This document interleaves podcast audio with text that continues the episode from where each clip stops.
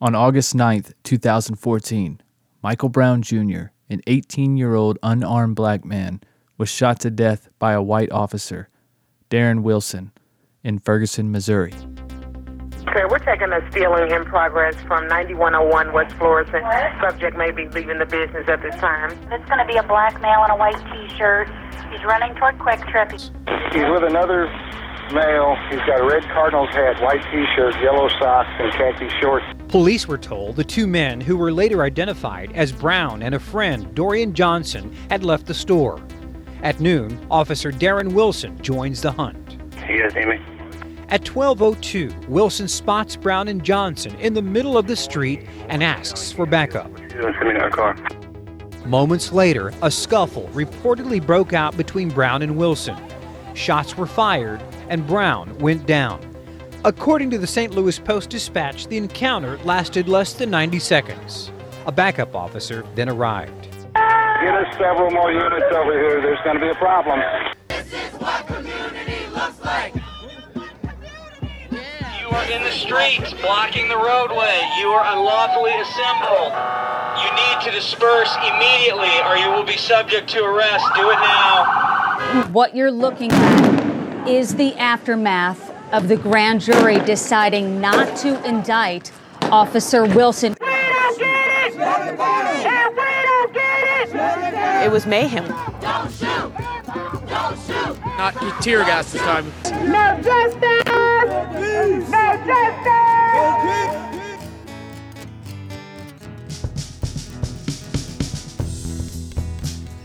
I'm sure you're all familiar with Michael Brown in Ferguson, Missouri, and the impact it has on the Black Lives Matter movement. Hell, that's where it began. It's the epicenter of this change, the epicenter of this revolution. And unfortunately, as history has taught us over and over again, revolution and great change does not come without sacrifice. And unfortunately, in Ferguson, Missouri, one of their own was taken again that night. A man was killed by the name of DeAndre Joshua. He was just 20 years old. He and another man named Darren Seals were two activists who were killed in very similar ways, under very suspicious circumstances.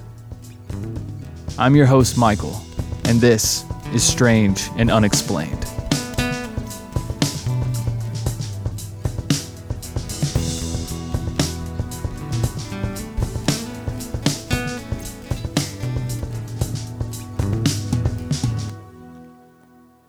DeAndre Johnson's car was found just blocks from where Brown was fatally shot in Canfield apartment complex. DeAndre had been shot in the head, covered in gasoline, and set on fire in the driver's seat of his own car.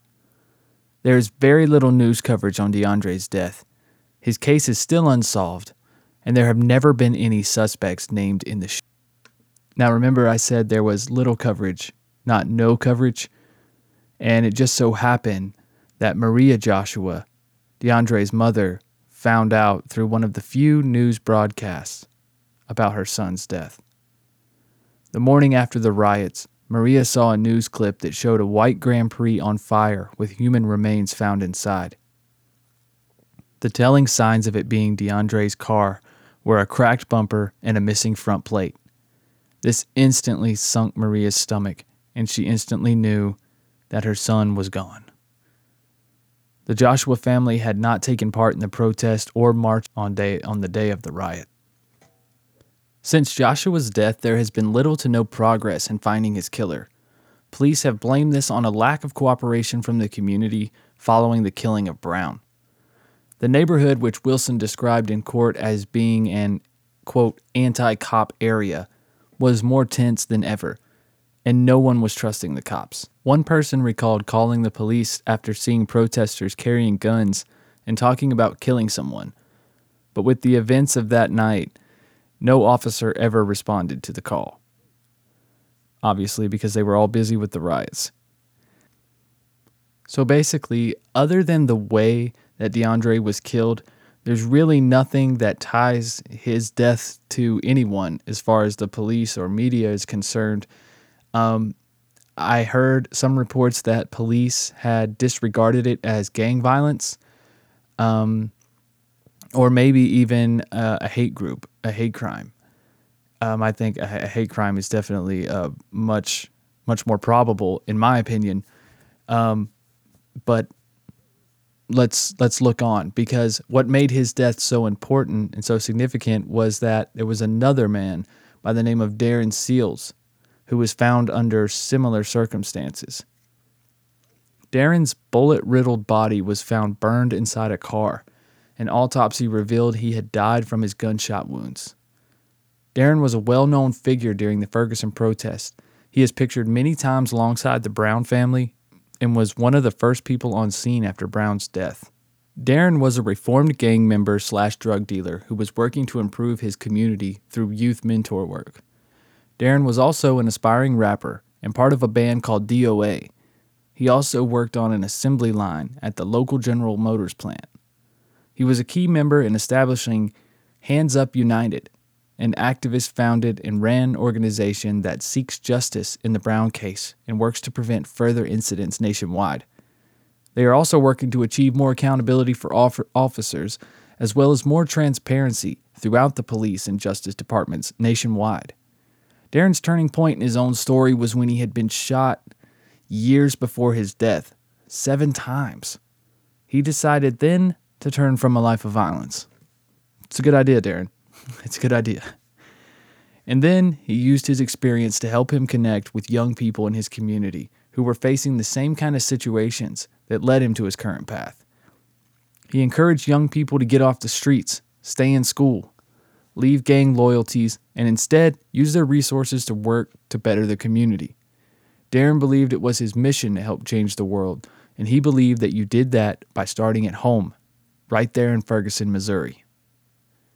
Darren was extremely outspoken against the Black Lives Matter movement, as he believed it had been, quote, hijacked by people looking to profit off of the work those in Ferguson had started. Seals also claimed that he was being harassed by police in the months before his death. Here's part of a newscast and also what happened in Darren's own words. He tweeted about racism, police violence, and politics just weeks before his death. He described this encounter with police in a tweet saying, quote, 10 detectives pulled me and my 14-year-old brother over, pointed guns on us, and told me to choose your enemies wisely. I'm giving my version. Now, we up here at the dialysis center on West Florissant. Everybody know, everybody know me now. I drive a Jeep. It's me and my baby brother. He's 14 years old. So we we turned in some paperwork for my mother. She's in the hospital right now. Mm-hmm. So I'm t- I turned in some paperwork for my little brother. As I'm pulling off, I get pulled over right here. They pull out, pointing guns at me. You seen the whole thing, right? Yeah. They point the whole they pointed guns on me and my and my 14 year old little brother. It's Ferguson PD. They pull they pull guns on me and my little brother. They run up to the car. They pull them out grab me by my hair, slam me out the car, put me in cuffs, search my car illegally without my permission. Yeah, I seen them. That's what I have no. Outside. I did. Give, I gave them no permission to, to, to search my vehicle. I told them they don't have consent to search my vehicle. They searched my vehicle anyway. Then, then um, they pull me off the ground. They making calls to the detective. The detectives come. They search my car. Say there's nothing in there. They say, "Did you go to the Trump rally?" I said, yeah. He said, you post some shit about Trump on Facebook? I said, yeah. I said, what's that illegal now? He said, no, that's, that's nothing wrong with that, but you might want to you might, you might want to pick your enemies better. I said, what do you mean by that? He said, uh, some people quote unquote called in and said, I slang a lot of dope, I make a lot of money, and I protest against Trump. I said, it's bullshit. Everyone who follow my page knows I work fucking six days a week. Right. What drug dealer you know gonna be a public activist? You know what I'm saying? So this ain't about selling no drug. This is about they're trying to pump fear into us young black men who got who got balls to stand up against people like Trump, people like Hillary, people like all these motherfuckers. But so naturally, after this event came to light, and this was broadcasted uh, on the news and also on his Twitter page, like you heard, it sparked other activists to take to social media after Darren's death to criticize the shoddy police work done at Darren's crime scene. It, it, it kind of revamped this once this came out. So let's take a look here at what the police actually did at Darren's crime scene. Well, first off, nothing had been taped off, and after the police had left there, there were still bullet casings laying on the ground, according to many witnesses. Police said although they do acknowledge the similarities between the two cases, being Darren and also DeAndre, there was no evidence of them being linked. These two men were not the only ones either. Many believe that up to four other deaths in the area involving movement leaders may also be the work of Seals and Joshua's killer, or killers. Edward Crawford was another active member in the protests in Ferguson, and a picture of him throwing a flaming, smoking canister while wearing an American flag won a Pulitzer Prize in 2015. The photo had been captured on August 13, 2014, days after Michael Brown's death. Crawford later stated in an interview that the photo was taken during peaceful protest. He said that he was walking along the sidewalk, among others, including children, when the canister, which was thought to be tear gas, landed right in front of him. Crawford sprang into action, picked up the hot canister, and tossed it away from the other protesters in hopes that the children walking near him would not be affected by the gases. Crawford's death was ruled a suicide, but many of the community members believe it was something else. According to the two witnesses in the car with Crawford, he was upset about personal matters, and he was in the back seat talking about these issues when they heard him rummaging around. A gun went off, and the girls turned to see Crawford was dead from a gunshot wound. It appeared he had shot himself. This was also the findings of the county coroner's office. Despite the police findings, the community was still convinced that Crawford had been killed either directly or through persuasion. Three other deaths of community activists are considered suspicious, and is the reason many believe that all these men were murdered or assassinated. According to the Chicago Tribune, Marshawn McCarrel of Columbus, Ohio, shot himself in February of 2016 outside the front door of the Ohio State House, police said. He had been active in Ferguson. And in October, 24 year old Danye Jones was found hanging from a tree in the yard of his North St. Louis County home. His mother, Melissa McKinnies, was active in Ferguson and posted on Facebook after her son's death. She said, quote, They lynched my baby but the death was ruled a suicide. October 17th, um, I woke up and um, went downstairs because the light was left on in his room, and um, was going. That we were going down there to tell him to turn his light off, you know, because I'm real particular about saving on, you know, the bills and everything. So we went down there well, my my husband he went down there, and he came back up and said he's not down there. So I said, no, you know, he wouldn't be gone at this time because he's been studying and taking notes and everything. So um, he's been ma- mainly in the house taking care of everything. Um, so I went down there. He wasn't down there, and um, so I proceeded to, I found a brick by where he sleeps. And I'm like, that's odd. So I took, got the brick and, and I was taking it outdoors because I thought that he was maybe sitting out there because he goes out there and, and works out, you know, at night. So I went out to take the brick and, um, once I got out there, um, I looked over at the tree and I saw this chair turned over. And so I'm like, what is this? What is my, you know, my yard doesn't normally look like this. So something told me to um, look up. And, um, and when I looked up, um, there was my son um, in a tree hanging. So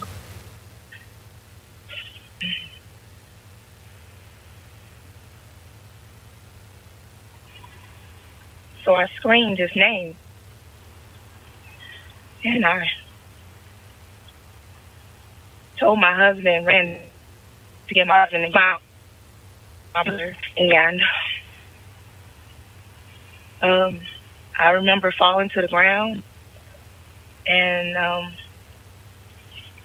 my husband said, yes, that's him, you know. And um, that's when I called the police. And um, my brother and husband went to get him out of the tree um, because that's what the 911 dispatcher said. Take him down from the tree. Um, so before they took him down from the tree, um, my brother took his picture because, you know, we know what um, they like to do or they had it on to do when um, someone of, you know, uh, activist is involved or anything or whatever. So um, my brother just wanted to make sure that they it didn't come back, you know, on me or them or you know that, and we had all the evidence because we don't even trust the system to do right by us. Um, the police started off saying that um, it, it it is what it looks like, or and from the beginning, I told them this needs to be investigated. So um, they we got word that they were telling people that it was suicide, but they just they told us just the other day that it's not suicide when we asked for the sheet back because we know that sheet did not come from my home. So we they gave us everything back, his clothes, and did not give us his sheet back. So if it was suicide, I just said sheet back. So now they're saying is um, it, it, it it's going to look like it's suicide, but we're still going to, I guess, investigate now. After we called them for a sheet, the sheet had Army knots, Navy knots in it. My son was not in, never in Boy Scout, never in any kind of military. He, he served in no military, none, no militia, none of that.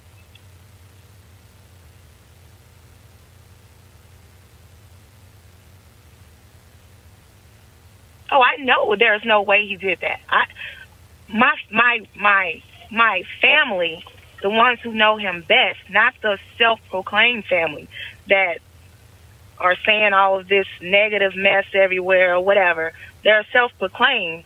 The my real family, his real family, we know Danye Dion Jones, and we know that what he told us when we talk about it, we talk about you know because people in the past, you know, have committed suicide or whatever. Um, he was totally against it. Totally. I mean, he was adamant. He's totally against it. For one, because of my medical condition. And he's always said that he takes he's gonna take care of me. That's why he started his businesses. But two, he loved his mother. He loved his family. He wouldn't leave us.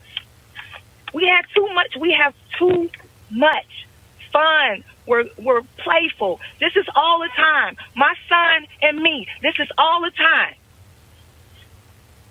I know for sure.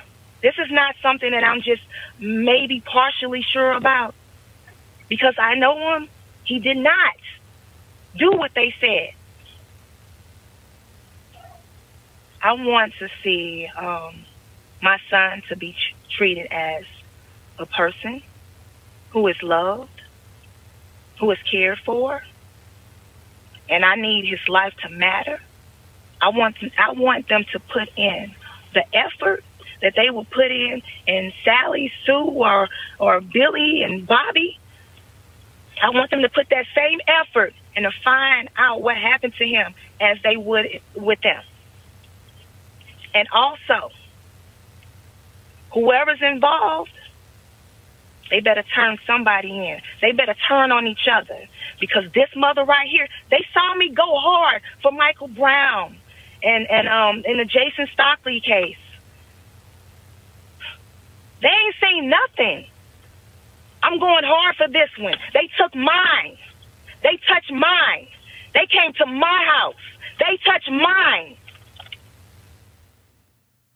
It seemed that anyone connected to these riots and to this revolution could fall victim.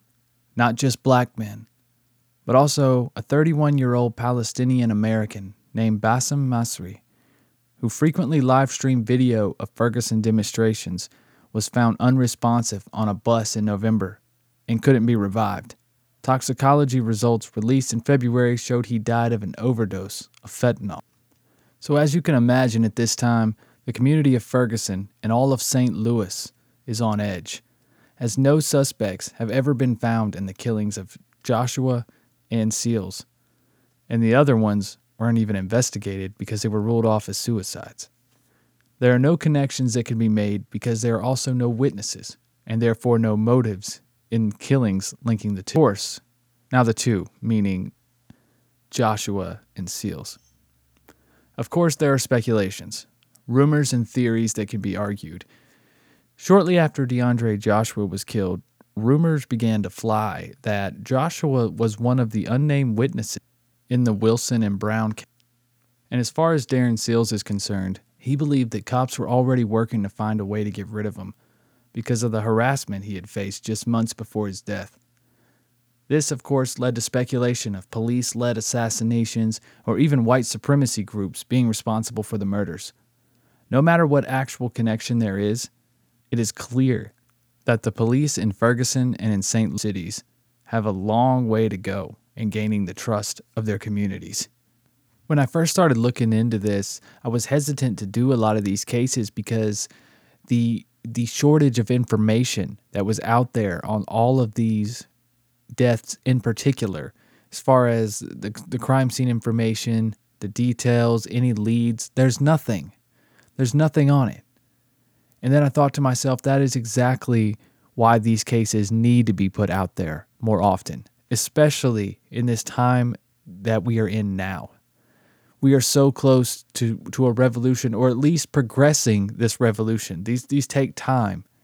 But I do believe cases like this have to be remembered. They have to be researched. They have to be questioned. They have to be brought up over and over again.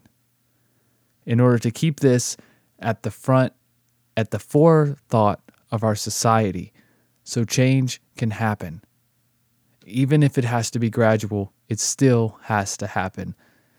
This is usually the part of the podcast where I say I hope you've enjoyed this episode, um, but I don't really care so much if you've enjoyed it as much as you have learned from it. I hope that you you will you've learned from this podcast. Uh, your eyes have been opened a little bit, and also you will continue to look into these issues and these cases, especially the ones involving the mistreatment of people of color all across America. So, with that being said, there's only one thing left to do in this episode and check in with our good friend Lauren in this week's Lauren Synopsis. It's time for Lauren. It's time for Lauren Synopsis. Breaking down the case like, breaking down the case like cardboard boxes. It's time for Lauren. It's time for Lauren Synopsis, breaking down the case like, breaking down the case like cardboard boxes. It's time for Lauren. It's time for Lauren Synopsis, breaking down the case like, breaking down the case like cardboard boxes.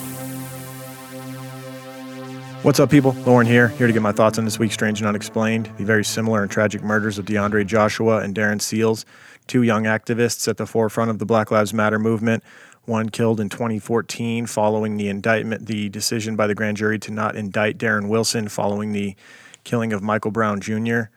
Um, DeAndre Joshua was a part of the protests in Ferguson that evening after the grand jury announced their decision to not indict Darren Wilson. And then that evening, he was murdered. He was found the next day in his car. The car had been torched and he'd been shot in the head. Two years later, Darren Seals, who was another young activist in Ferguson, Missouri, was found in his car, shot in the head, and burned.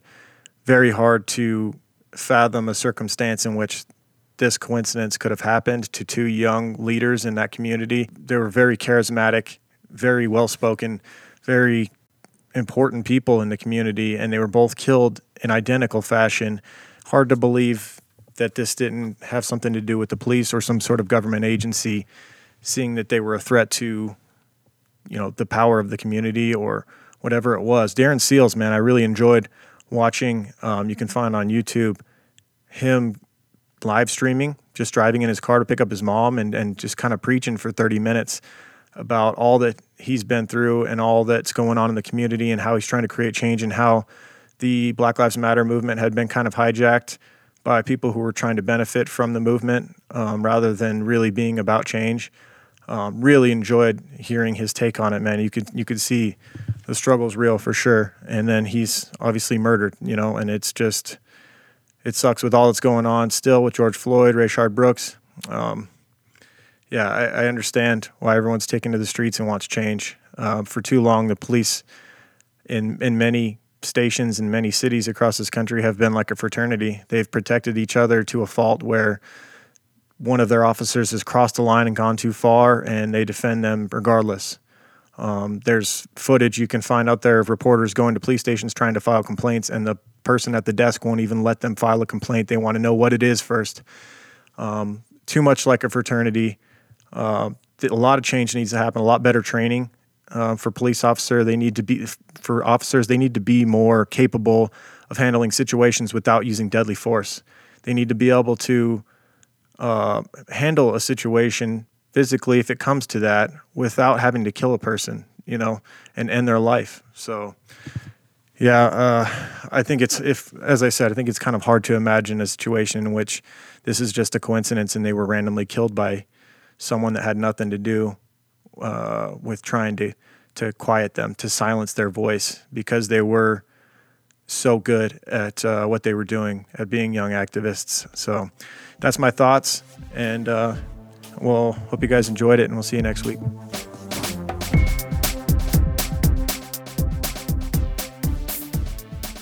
Very thoughtful and well put thesis, as always, Lauren. Um, God, he manages to fit so much good shit in a tiny little area, right? Talking about the police departments and referring to them as uh, fraternity. Uh, there is a there is a fraternity state of mind. It seems to be in police officers, um, or among police officers rather.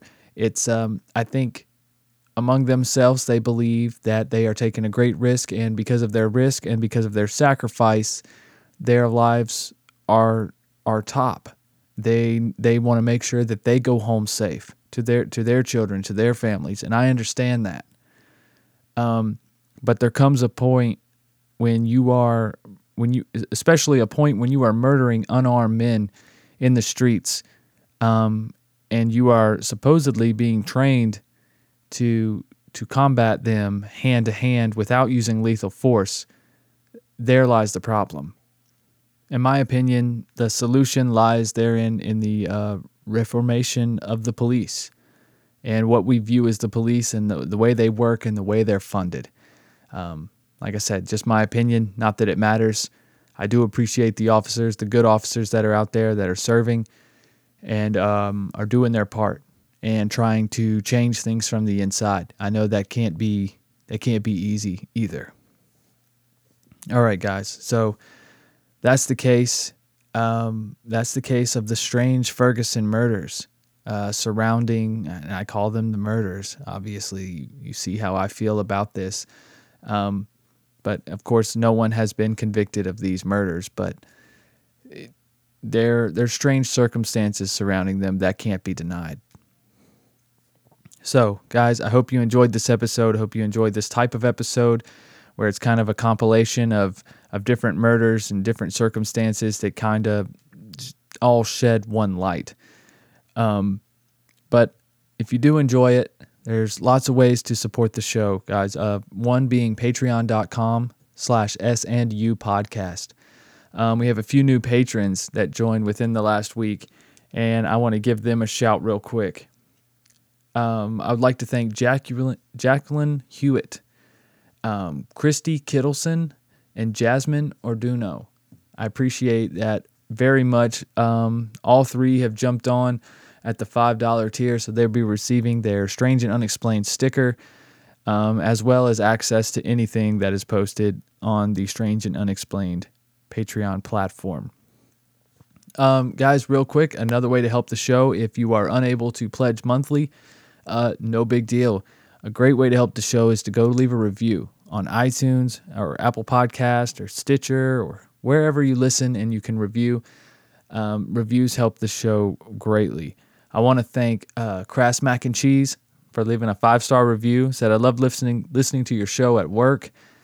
Um, you tell the story in a way that is easy to follow. So thank you very much, Crass Mac and Cheese. Um, and also Jasminator left a five star review. Says hello from New Mexico. Hey New Mexico. Hey Jasmine. Uh, I'm assuming your name is Jasmine. Says came over from True Crime Guys, and I love that you did one from New Mexico. I did the Steve Sandlin case. Um, so True Crime Guys, that's my original podcast with Lauren. That's that's where all this started. TrueCrimeGuys.com. If you like the banter, uh, conversational style true crime podcast, give that podcast a listen. Also, you can find us on social media at Sandu Podcast. S S and U Podcast. Um, that's on Twitter and on Instagram, and also Strange and Unexplained on Facebook. Um, you guys can also follow True Crime Guys on any social media. And if you do already follow True Crime Guys on any social media, there are many links to lots of San- to the Sandu pages and posts. And it's a great way to just stay up to date of when things are released for the show. Because I also have two smaller shows that I do for the Strange and Unexplained Patreon page, and their releases can vary, but they're usually every other week. So if you want to stay up to date on that type of stuff, give us a follow on social media. If you have a case suggestion, uh, you can message on there or at sandupodcast at gmail.com. All right, guys. Well, that's it for this week. As always, I appreciate you listening, and I'll see you next week for a fresh case. All right, guys, be strange. Just don't be a stranger.